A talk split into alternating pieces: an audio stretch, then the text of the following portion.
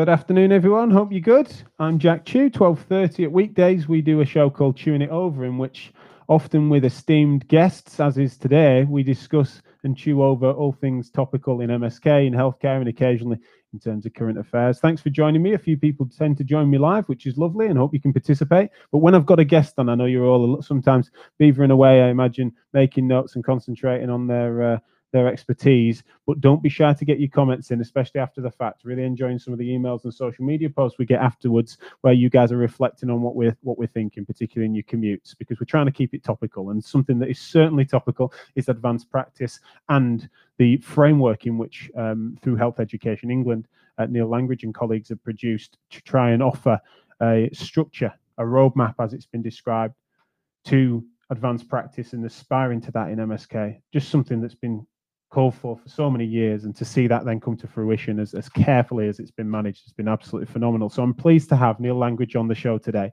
and we're going to be talking a little bit about how it came about etc we'll then talk about what its consequences are etc and how it can be refined no doubt. But generally speaking i really want to hear from the man himself about how it came about and why it's important for now. So without further ado i hope the technology works and i can slide in neil langridge. Neil can you hear us?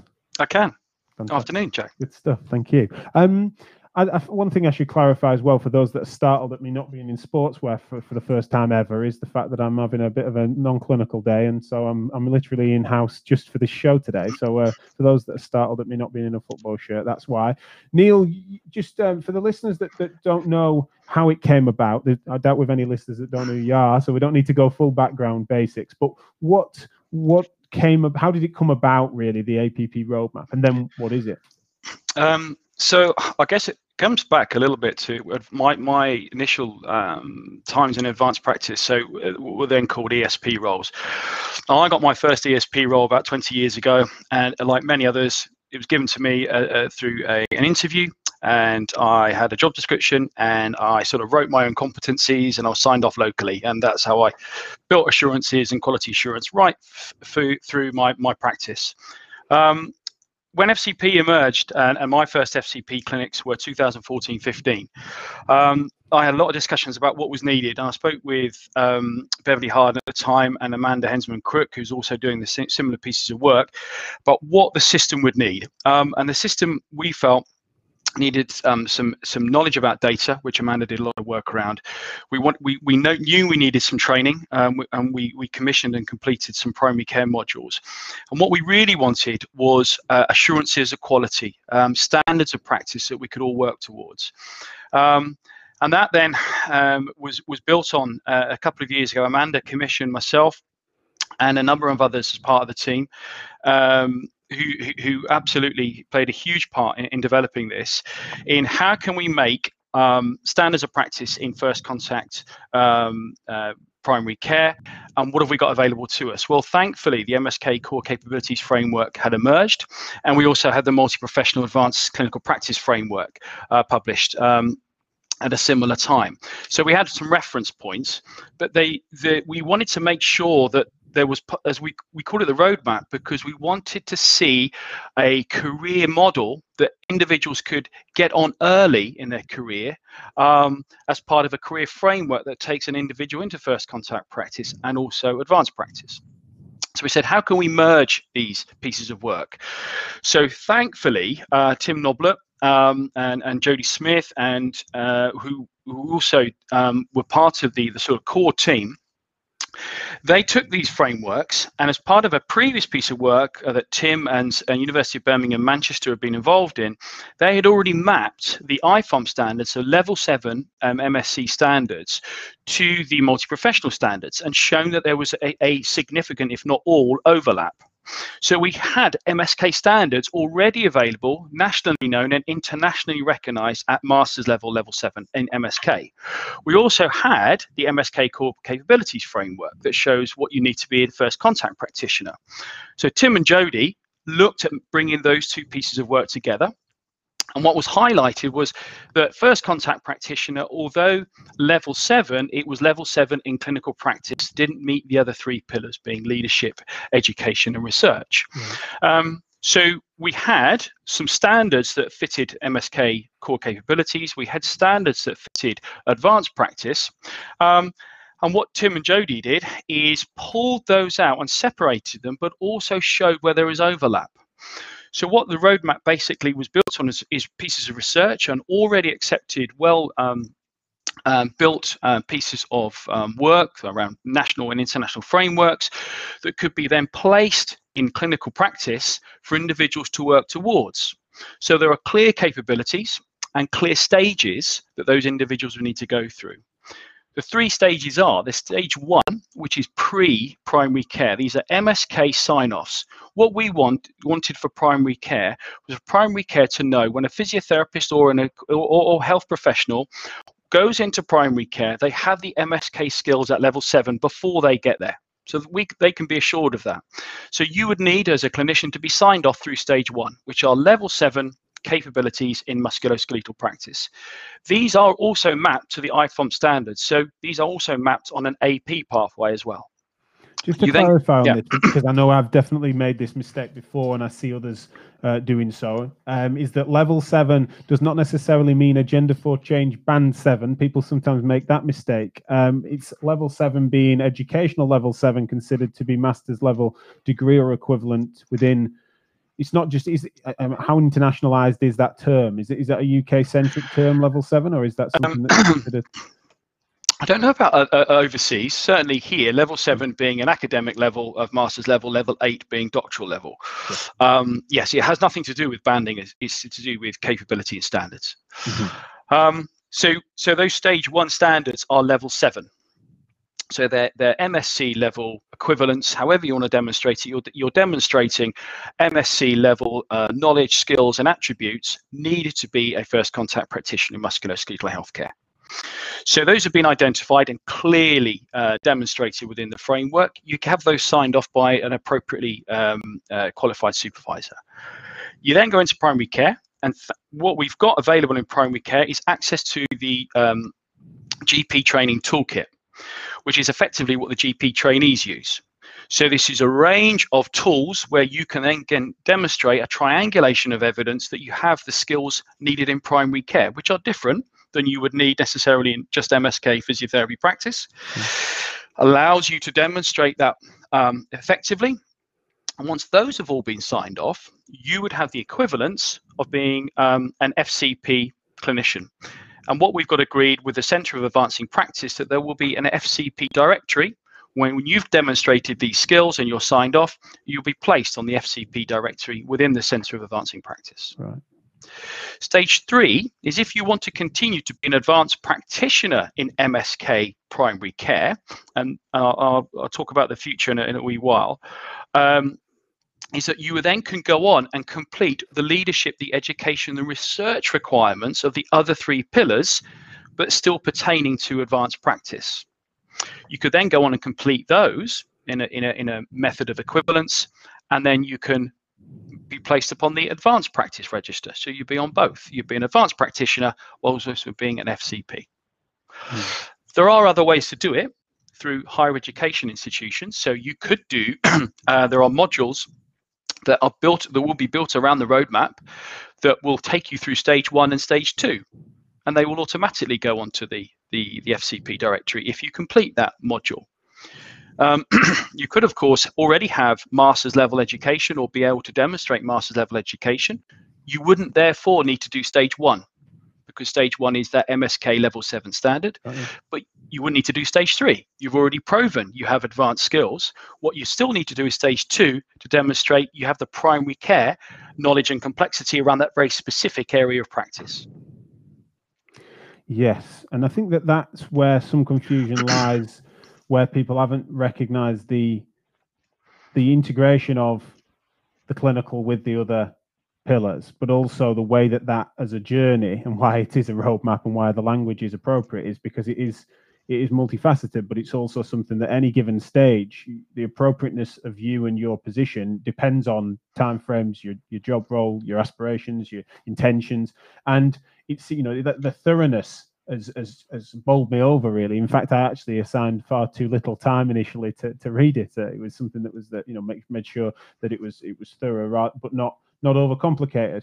What's the um, I want to just make sure we we hammer home the pertinence and, and make a link to some of the things that I've and, and we as a, as a community, yourself included, have talked about, where people have sometimes mistaken and understood uh, that their understanding of of what governance structures we have for career progression within MSK, particularly within physiotherapy, but also multi-professionally, and that have really found it sometimes disrespectful when I and others, and you mentioned it earlier, that sometimes roles are dished out by interview based on the fact that you've got this individual competence assessed by a structure that isn't then has it doesn't have parity across organizations and so because of that means that you've got a difficulty to to suggest how to contain the variation in practice.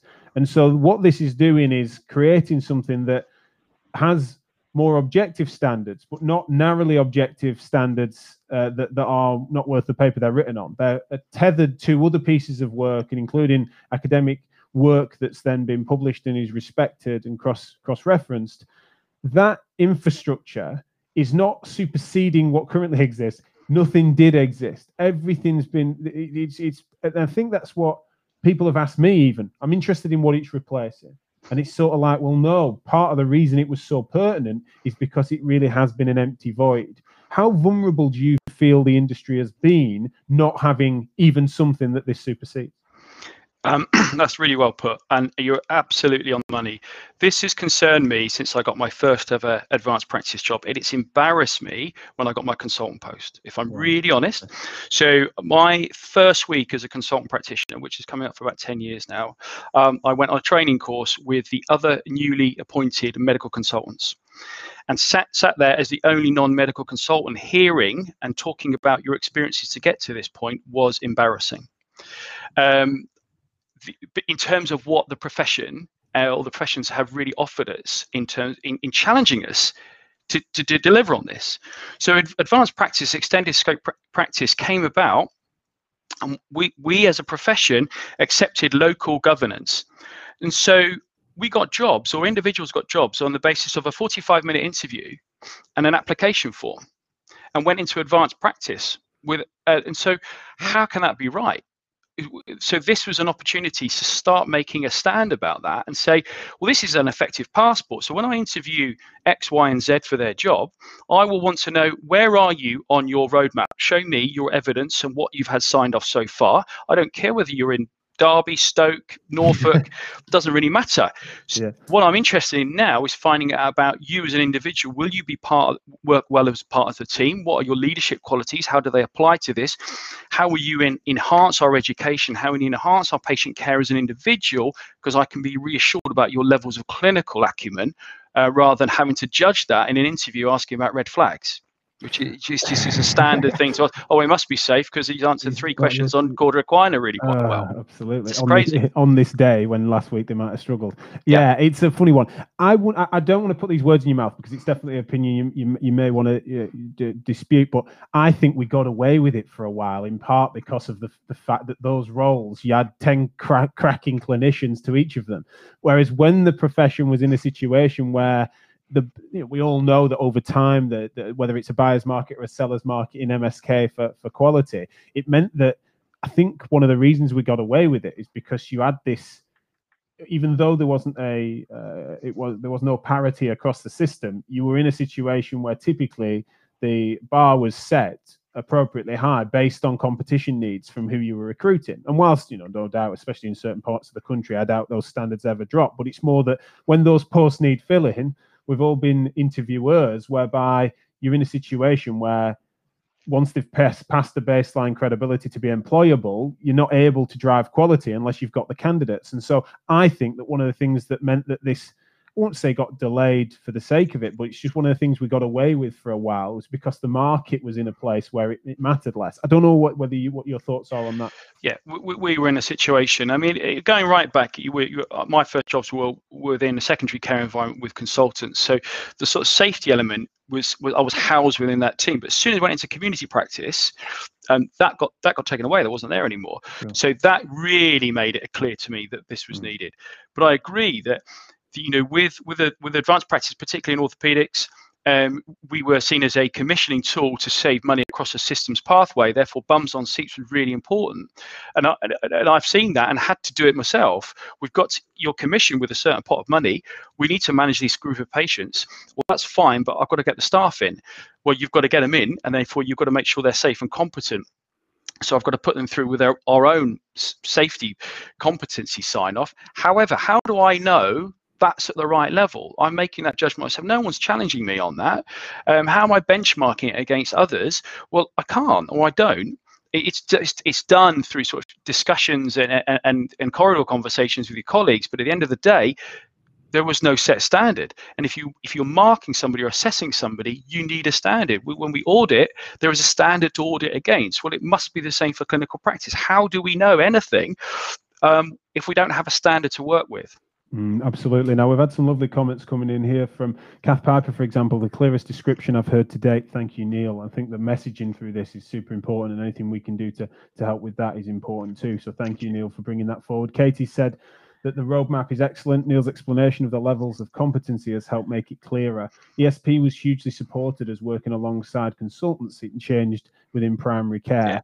Yeah. Um, so yeah, thank you for your comments coming in. I, I doubt we'll be able to get to all of them. I notice I've only got 12 minutes with Neil, and I've got a few things I definitely want to get out. One of them being I want to talk a little bit about it's because it's all well and good as as creating and for me um, the guy who, who spent probably more or last year than I should have done in retrospect building a manifesto to try and create some foundations is that I I'm someone that feels that going to first principles is, is incredibly important. So I'm absolutely not playing that down. However, we all know that the how do we inspire people to comply with it that then creates something that isn't just a moment in time of which we miss an opportunity. You know, how do we do that?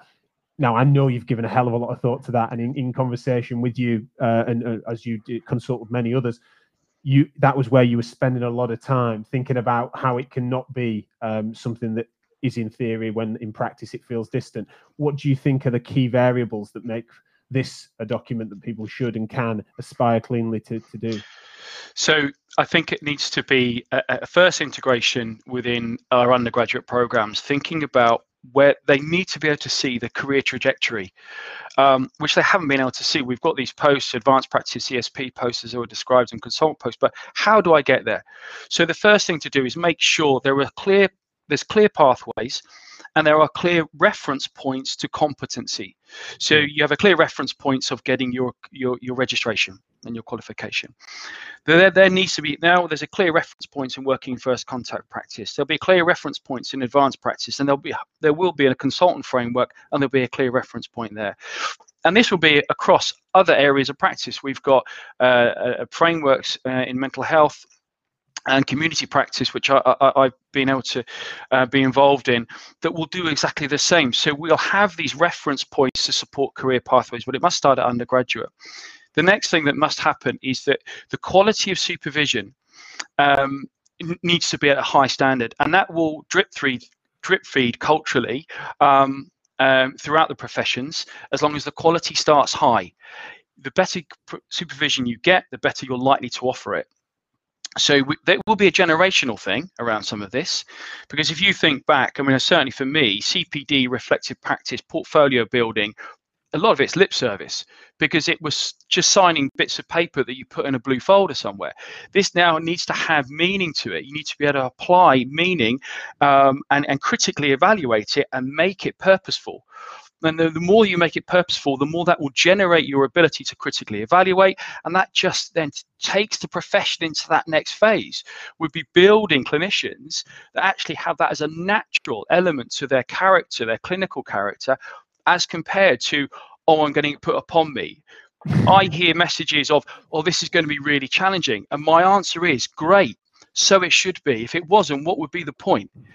And if you are the at water in which we've yeah. swum for so long, isn't it? And I think that that's what's fascinating is that having studied it as carefully as we all did last year, yourself included, we all came to realize that generally it's sort of we've not realized just how complacent we've become in how ungoverned we are in a, in a, other than for baseline malpractice. And so that's a cultural shift that's going to take some time, and it it needs to make us feel uncomfortable, and we need to all feel like bloody hell, could have done without this. It, it needs to us.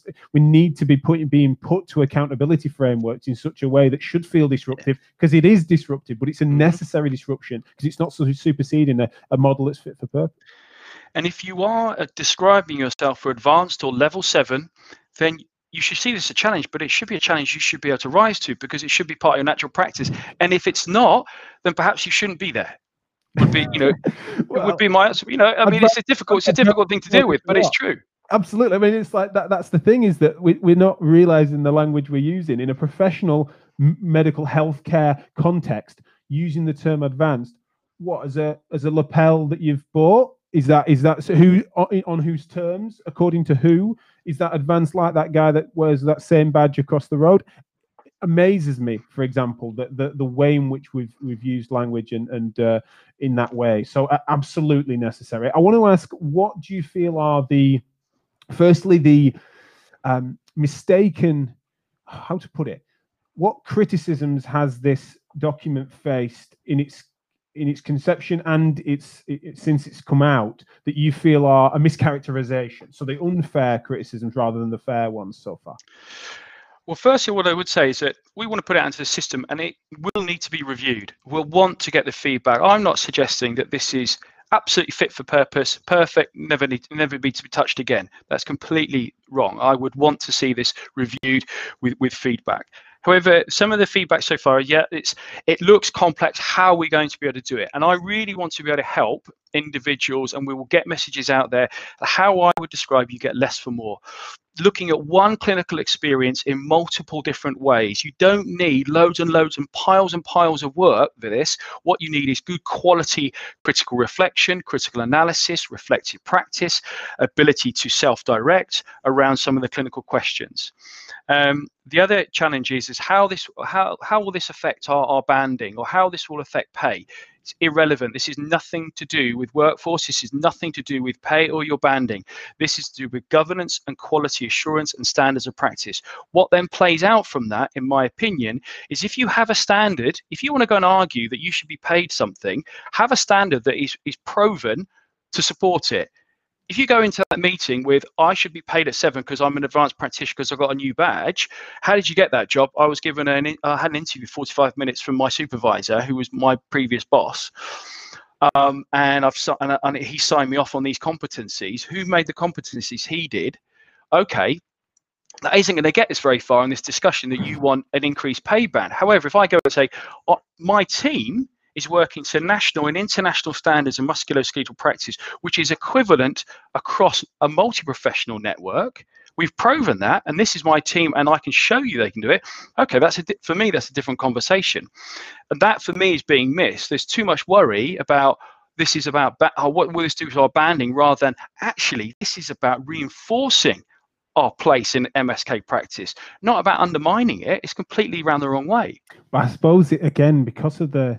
I mean, I don't make many excuses for people that's instincts are in that way because I feel that unfortunately I don't like to try and mind read, but generally speaking, that's folk that have got something to hide. You know, it's it's I can't help but instinctively notice that the people that are spooked immediately on a workforce front especially as clinicians rather than it being their job to think in that direction i can't help but just feel that that is something that they're, they're scared of what it unveils essentially is that the the way in which the the sort of um, arbitrary ungoverned standards that we're talking about has meant that there has been complacency that's set in that relied heavily upon that market force of, of, of buying and selling that i described before now that that doesn't exist and we don't have parity of standards the idea and argument that actually everyone that's registered as a physiotherapist namely maybe a chartered physiotherapist is is of is of gold standard as it stands is a is a is a a talking point that is of huge value in many spaces. And so in this instance this this now that we've not got arbitrary standards but credible ones it must be people that feel like actually I'm not going to a certain amount aren't going to meet that bar, and it's something that aspiring to it is is, is not going to be enough. That's where I can't help but but, but feel it. But equally, I, I, am not trying to put those words in your mouth. My opinion as an independent, you know, is something that I can I can say it on. Um, I wonder that you feel free to come back on that, but I also want to ask as to what you feel are the where do you feel it's weakest? What do you feel is the most the the, the, the more the, the legit side, the people that have otherwise thoughtfully analysed it accurately, but still feel it's got some gaps? Um, some of it may be around um, the, some of the interpretation of the language, um, and I think that may need some refining over time.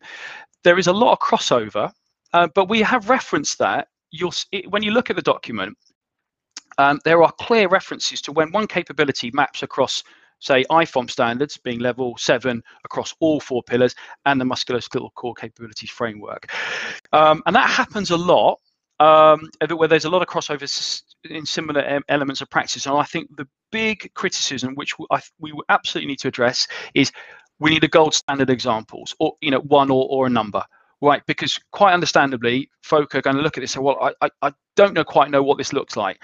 So I think it, it, there is there is some work to be done around. We've got this to help people apply it in practice. Let's get some really high quality examples of what a level seven portfolio looks like in all its glory because once you've got some examples then people can draw from that and learn from it and I, and, and so I, I do accept that as a criticism so this is all very well but what does that actually look like? And when I present on it I will give a clinical examples and we, we, we get an opportunity to talk about those in some other webinars at a later date. But clearly there's a piece of work to add on to that to really help people sure. take it to the next level.